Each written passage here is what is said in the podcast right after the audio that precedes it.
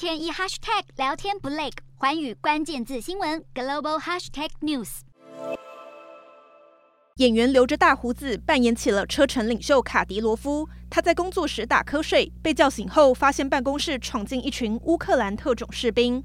接着，卡迪罗夫被连拖带拉丢到车臣分离主义领袖杜达耶夫的脚前，掏出面纸要帮对方擦鞋。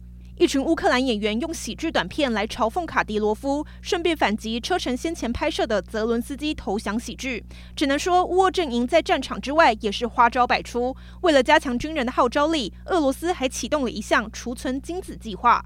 莫斯科当局动用联邦预算，要为那些踏上乌俄战场的士兵免费提供精子冷冻存放，就像是在告诉军人们，即便有个万一，也不用担心后继无人。站在一群国家领袖正中间，意气风发的普丁，在独立国协峰会上送给身边八位前苏联国家领袖一人一枚金戒指，然后把第九枚留给了自己。